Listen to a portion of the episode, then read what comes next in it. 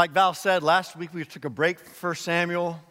This week we're back in it. So turn in your Bibles to 1 Samuel 15. The theme of our study is seeking a heart after God's heart. And this morning we learned that the first king of Israel, King Saul, failed to have a heart after God's heart. And we learned that the primary reason that we know that he failed to have a heart after God's heart was because he failed to follow God's will. So this morning our theme is, how do we seek after God's heart through seeking his will? You know, the number one question I get from people when they're wanting to get together with me and talk about life, number one question, guess what it is? How do I know God's will? How do I find God's will for my life? And you know what they're always surprised to hear? When I tell them it's just not that complicated. To give you an idea of what I'm talking about, let's say that I wanted to make a certain kind of cookie. How do I know God's will related to making this certain kind of cookie? Well, there's a recipe. There's instructions. I want to make chocolate chip comfort cookies.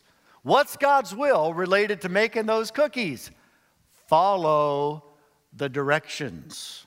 Follow the recipe. Now, what if I decide I'm going to partially follow the recipe?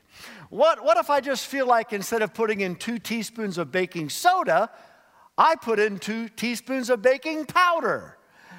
By the way, I've done that. It doesn't make for good cookies, right? It makes for miserable cookies. But when you follow the directions, you get tasty cookies. Another example of how do we know God's will for building a certain playground for our children. Now, you may not be able to see that top box and those words in a little margin there, but it says safe play zone. Now, what if I decide to follow the directions partially and I don't follow the instruction for the safe play zone? And as a result, the swings are too close to a tree or to a bush. It could be disastrous for the child. But if I follow the instructions completely, the children are going to have fun and they're going to be safe. We follow God's will because he loves us.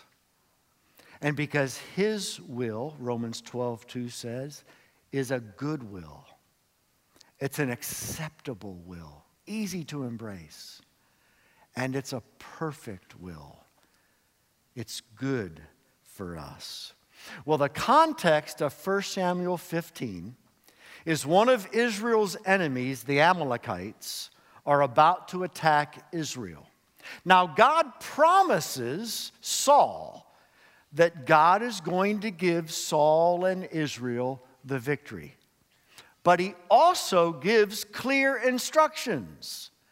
Saul and Israel are to destroy, to put to death, every living thing among the Amalekites. Now, let's pause for a second. Why would a God of love and mercy give such instructions? Well, primarily because God is not just a God of love and mercy. God is also a God of justice. And so God tells Israel to destroy her enemies because he's punishing sin and unbelief. And the annihilation of Israel's enemies in the Old Testament was a prefiguring of the final judgment. There is going to be a final judgment, and there is no escape from God's wrath apart from fleeing to the Savior, the Messiah, the only one who can deliver us from God's wrath. So if you're here this morning, you don't know Jesus, transfer your trust, repent of your sin, and hope in the promise of God through Christ. The picture of Saul destroying the enemy was a prefiguring of God's judgment. He was supposed to carry it out. Now, the other reason why God told Israel and Saul to destroy the enemy was to protect them from future temptation that would come to them through the idolatry of the pagan peoples. God didn't want them to go after other gods. The only way that was going to happen when enemies were conquered was to destroy the enemy and their idols so that Israel's heart wouldn't be led astray. So Saul goes up against the Amalekites with Israel. According to God's promise, they do in fact win the victory. But we learn that Saul only partially obeys God. Saul only partially fulfills God's instructions. And as a result, Saul is rejected as king.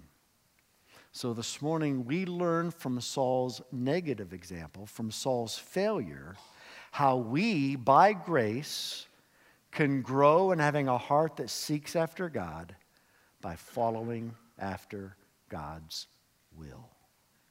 Let's all stand out of reverence for God's word. Follow along with me as I read 1 Samuel 15, verses 7 to 23. This is God's word.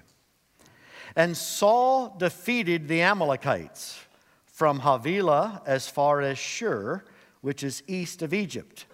And he took Agag, the king of the Amalekites, alive, and devoted to destruction all the people with the edge of the sword. But Saul and the people spared Agag and the best of the sheep and of the oxen and of the fattened calves and the lambs and all that was good, and would not utterly destroy them. All that was despised and worthless they devoted to destruction. The word of the Lord came to Samuel, I regret that I have made Saul king, for he has turned back from following me and has not performed my commandments. And Samuel was angry, and he cried to the Lord all night. And Samuel rose early to meet Saul in the morning, and it was told Samuel, Saul came to Carmel, and behold, he set up a monument for himself, and turned and passed on, and went down to Gilgal. And Samuel came to Saul, and Saul said to him, Blessed be you to the Lord. I have performed the commandment of the Lord. And Samuel said, What then is this bleating of the sheep in my ears, and the lowing of the oxen that I hear? Saul said, They have brought them from the Amalekites, for the people spared the best of the sheep and of the oxen to sacrifice to the Lord your God, and the rest we have devoted to destruction. Then Samuel said to Saul, Stop. I will tell you what the Lord said to me this night. And he said to him, Speak. And Samuel said, Though you are little in your own eyes, are you not the head of the tribes of Israel? The Lord anointed you king over Israel, and the Lord sent you on a mission and said, Go. Devote to destruction the sinners, the Amalekites, and fight against them until they are consumed. Why then did you not obey the voice of the Lord? Why did you pounce on the spoil and do what was evil in the sight of the Lord? And Saul said to Samuel, I have obeyed the voice of the Lord. I have gone on the mission on which the Lord sent me. I have brought Agag, the king of Amalek, and I have devoted the Amalekites to destruction. But the people took the spoil, sheep and oxen, the best of the things devoted to destruction, to sacrifice to the Lord your God in Gilgal.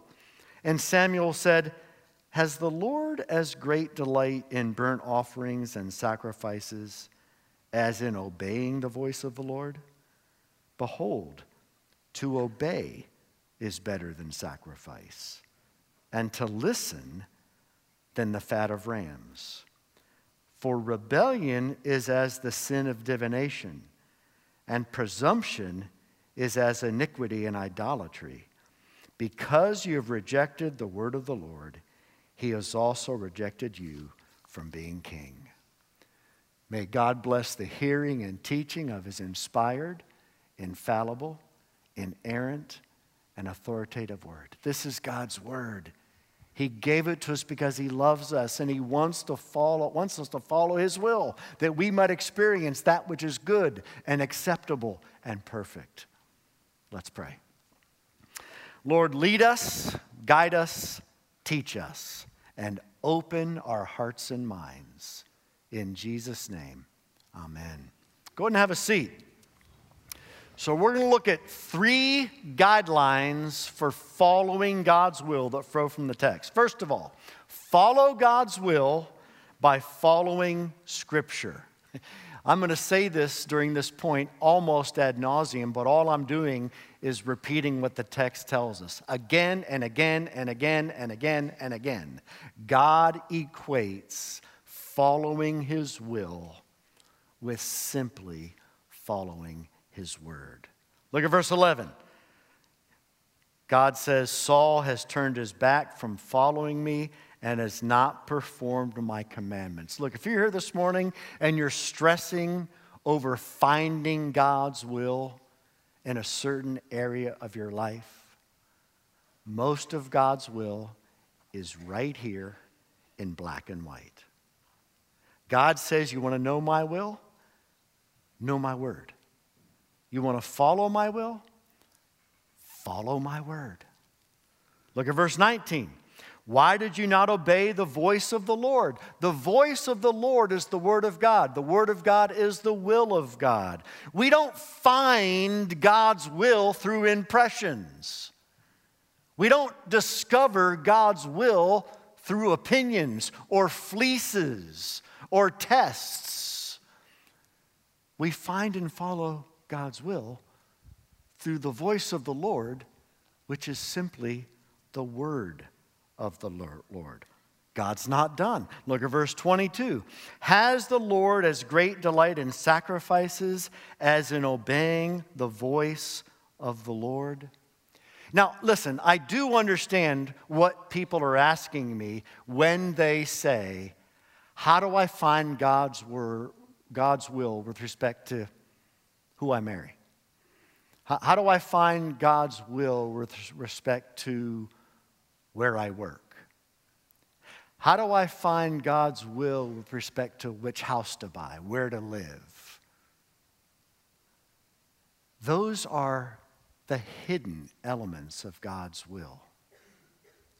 What God says is stop worrying about the hidden elements of finding my will and be concerned with the revealed elements of my will, which is my word. If you're consumed with the word, God will direct you into His hidden will. God's hidden will is not something that we are to divine through tea leaves or chicken guts or whatever Christians do to try to discern God's will. We are called to respond to His revealed will. There's a verse in Deuteronomy 29 that's really interesting. Deuteronomy 29:29. It says, the secret things, the hidden things belong to the Lord our God, but the things revealed belong to us, listen now, baptism, belong to us and to our children forever. How are you seeking God's will in a certain area and you're trying to divine His hidden will? God says, no, that's not how it works. Be consumed with my revealed will and follow it. And my hidden will simply fall out. See, God's word's not going to have a name of who you're supposed to marry. God's word is not going to have a company for which you are to work. God's word is not going to have an address where you're supposed to live. God's word won't tell you who to marry, but it has a lot to say about relationships. God's word won't tell you specifically where to work, but His word has a lot to say about vocation. God's word won't tell you which house to buy or which car to drive, but there's a lot in His word about stewardship. Are you willing to become a student of the Word and follow the Word to follow God's will. In verse 23, he says to Saul, "You've rejected the word of the Lord." To reject God's word is to reject God's will. Let me ask you, if you're seeking God's will in a specific decision, looking for that hidden secret will, are you currently following God's revealed will, His word? I'm amazed at how many folks have no interest in following God's word, but they still want to seek God's will with respect to some decision in their lives. God's will is primarily His word. Don't worry about the secret, worry about the revealed. The more you know of God's word, the more you know of God's will. The more you know of God's revealed will and follow it, the more confident you are that you'll be experiencing the hidden, perfect, acceptable will of God. How much of the word do you know? What again if I'm baking a cake and I have only partial directions? I have a partial list of ingredients, and there's nothing that tells me what the oven's to be preset for. There's nothing to tell me how long to cook or anything like that. The cake is going to be a disaster. The less we know of God's revealed will, the more likely our lives are going to be a disaster because we're only dealing with partial directions. Read God's word, folks. Don't worry about the secret elements of God's hidden will. Be consumed with the revealed elements of God's will, and that is the word of God. Read, learn, study Scripture, alone, with groups, at church, whichever way you can. Follow God's will by following Scripture. Secondly, follow God's will by refusing compromise.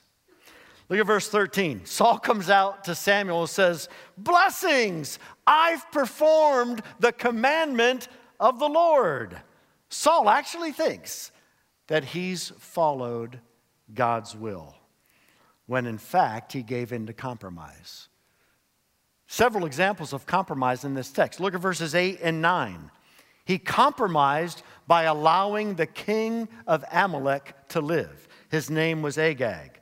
Verse 8, he took Agag alive. Verse 9, they spared Agag. Now, who knows why Saul and the people spared Agag? It may be that they were not willing to put their hope and trust in God alone to protect them, and they wanted to form an alliance with Agag and all of his own allies, so that Israel would have sort of something in their back pocket if things got a little testy. Or maybe Agag was from a very wealthy family and he knew very wealthy people, and Saul and Israel were sort of hoping to pad their pockets. When it comes to compromise in your own life, how are you tempted to compromise by hedging your bets regarding needing to be desperately dependent upon God? Or how are you tempted to compromise because of material things or wanting to control your own security rather than trusting God? And then in verse 9, we see a second compromise. They only destroyed the worthless animals. The best animals they kept from themselves. How might you be tempted to compromise by giving God the leftovers and seeking the best for yourselves? And then we learn that compromise will increase as we fail to repent of our compromise and we begin to blame shift and excuse make and get defensive. Samuel exposes Saul. And in verse 14, Samuel exposes Saul. And then in verse 15, Saul blame shifts. Look what it says. "They've brought them. The people, they brought the sheep. They spared the best of the sheep and the oxen. Now, even if it's true that it was the people and not Saul directly, then we see another cause of compromise in many of our lives, and that is we fear people. We fear the opinions of others. And rather than following God's will and His word, we give in to the fear of other people's opinions or approval. And then it says that they spared the best to offer sacrifices to the Lord. The rest we have destroyed. Notice how Saul makes an excuse, a religious excuse, to try to justify his partial obedience. How are you tempted to compromise? By covering your partial obedience with some religious excuse. We see very clearly in this text when in verse 18, Samuel says, the Lord sent you on a mission. And in verse 20, Saul says, I have gone on the mission. We learn in this text clearly that partial obedience is disobedience. Selective obedience is disobedience. Partial obedience and selective obedience is compromise. Look, I'm tempted to compromise. We're all tempted to compromise. And we all have our reasons for being tempted. So look at verse 19 and see a great question. Why did you not obey the voice of the Lord? In other words, why did you compromise? And that is a great question. Don't pass over that too quickly. Stop. Ask yourself, why did you compromise? Or right now as you're seeking to follow God's will, what is tempting you to compromise? Is it fear? Is it control?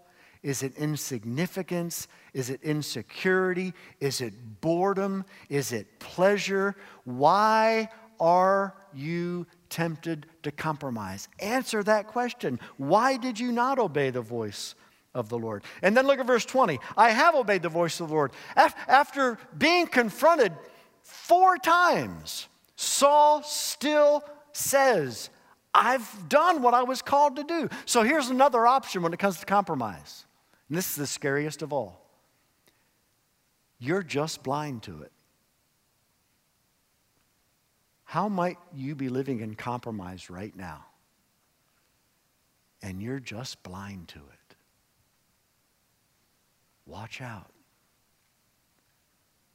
When you don't follow a cake direction, the result is disaster. When you don't refuse to compromise and give in, the result is disaster. Now, there is one final option, and this may be the right option. And that is, Saul was just hardened. He was hardened toward God. And one reason you may be struggling with compromise is your heart just might be hard toward God. Now, the beautiful thing is we have a Savior whose arms are outstretched even toward compromisers. But He calls us to open our eyes, to see our compromise, to repent according to God's word, and to believe the gospel promises, and then seek to refuse compromise. You want to be a man or a woman after God's own heart? Refuse compromise. Repent of it, believe the gospel for joy and power, and then fight to follow God's will. Follow God's will by following Scripture. Follow God's will by refusing compromise. Thirdly, follow God's will by choosing love. This is such an easy point to communicate. Finding God's will is not a discovery process. It's a love process. You want to know what you need to do to follow God's will? Choose to love Him with all of your heart, soul, mind, and strength. Christianity, above everything else, is a relationship. The Bible ultimately is not an instruction manual.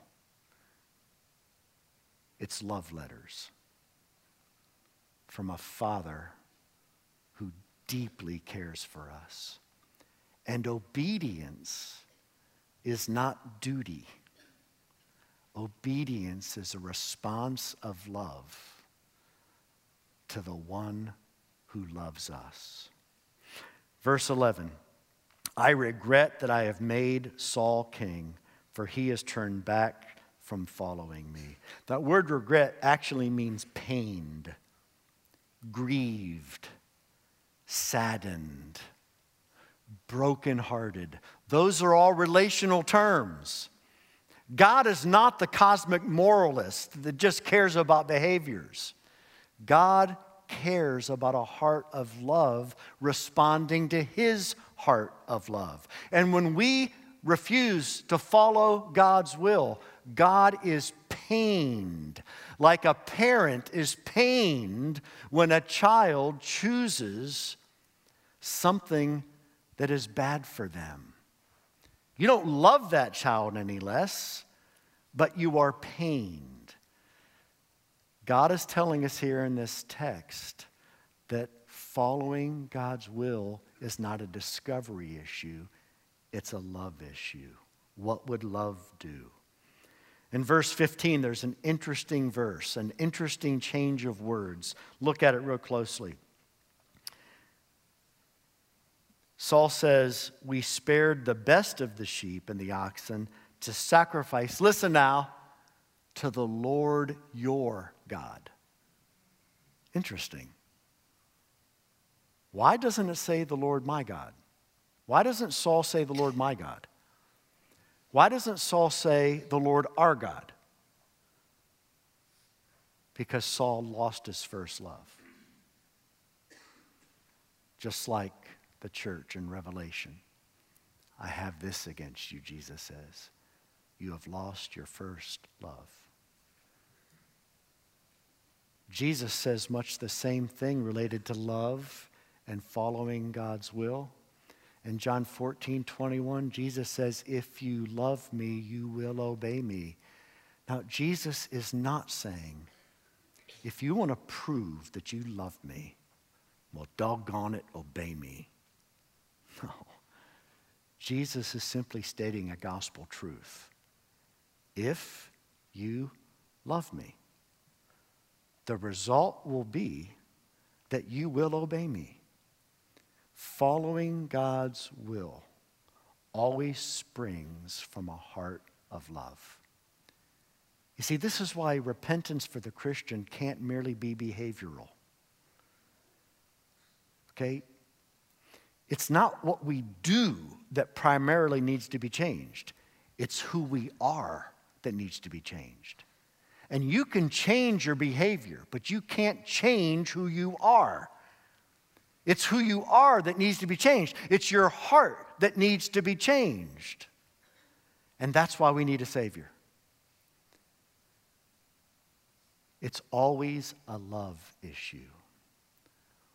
Before we can have our behavior changed, our love for God needs to increase.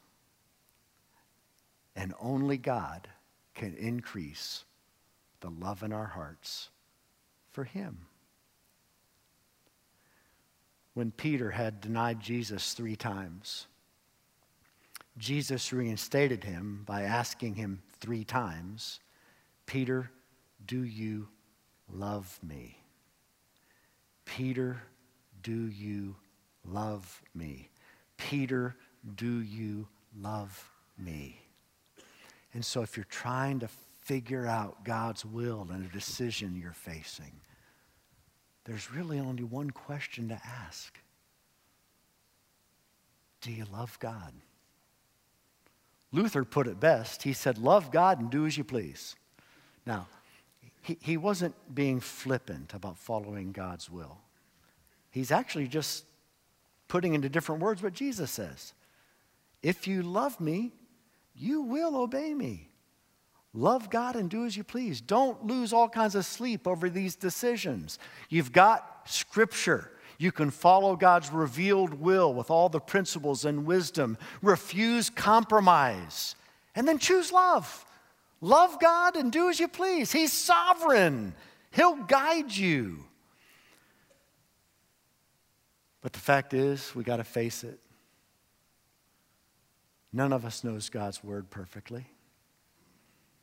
And none of us follows it perfectly, not even close.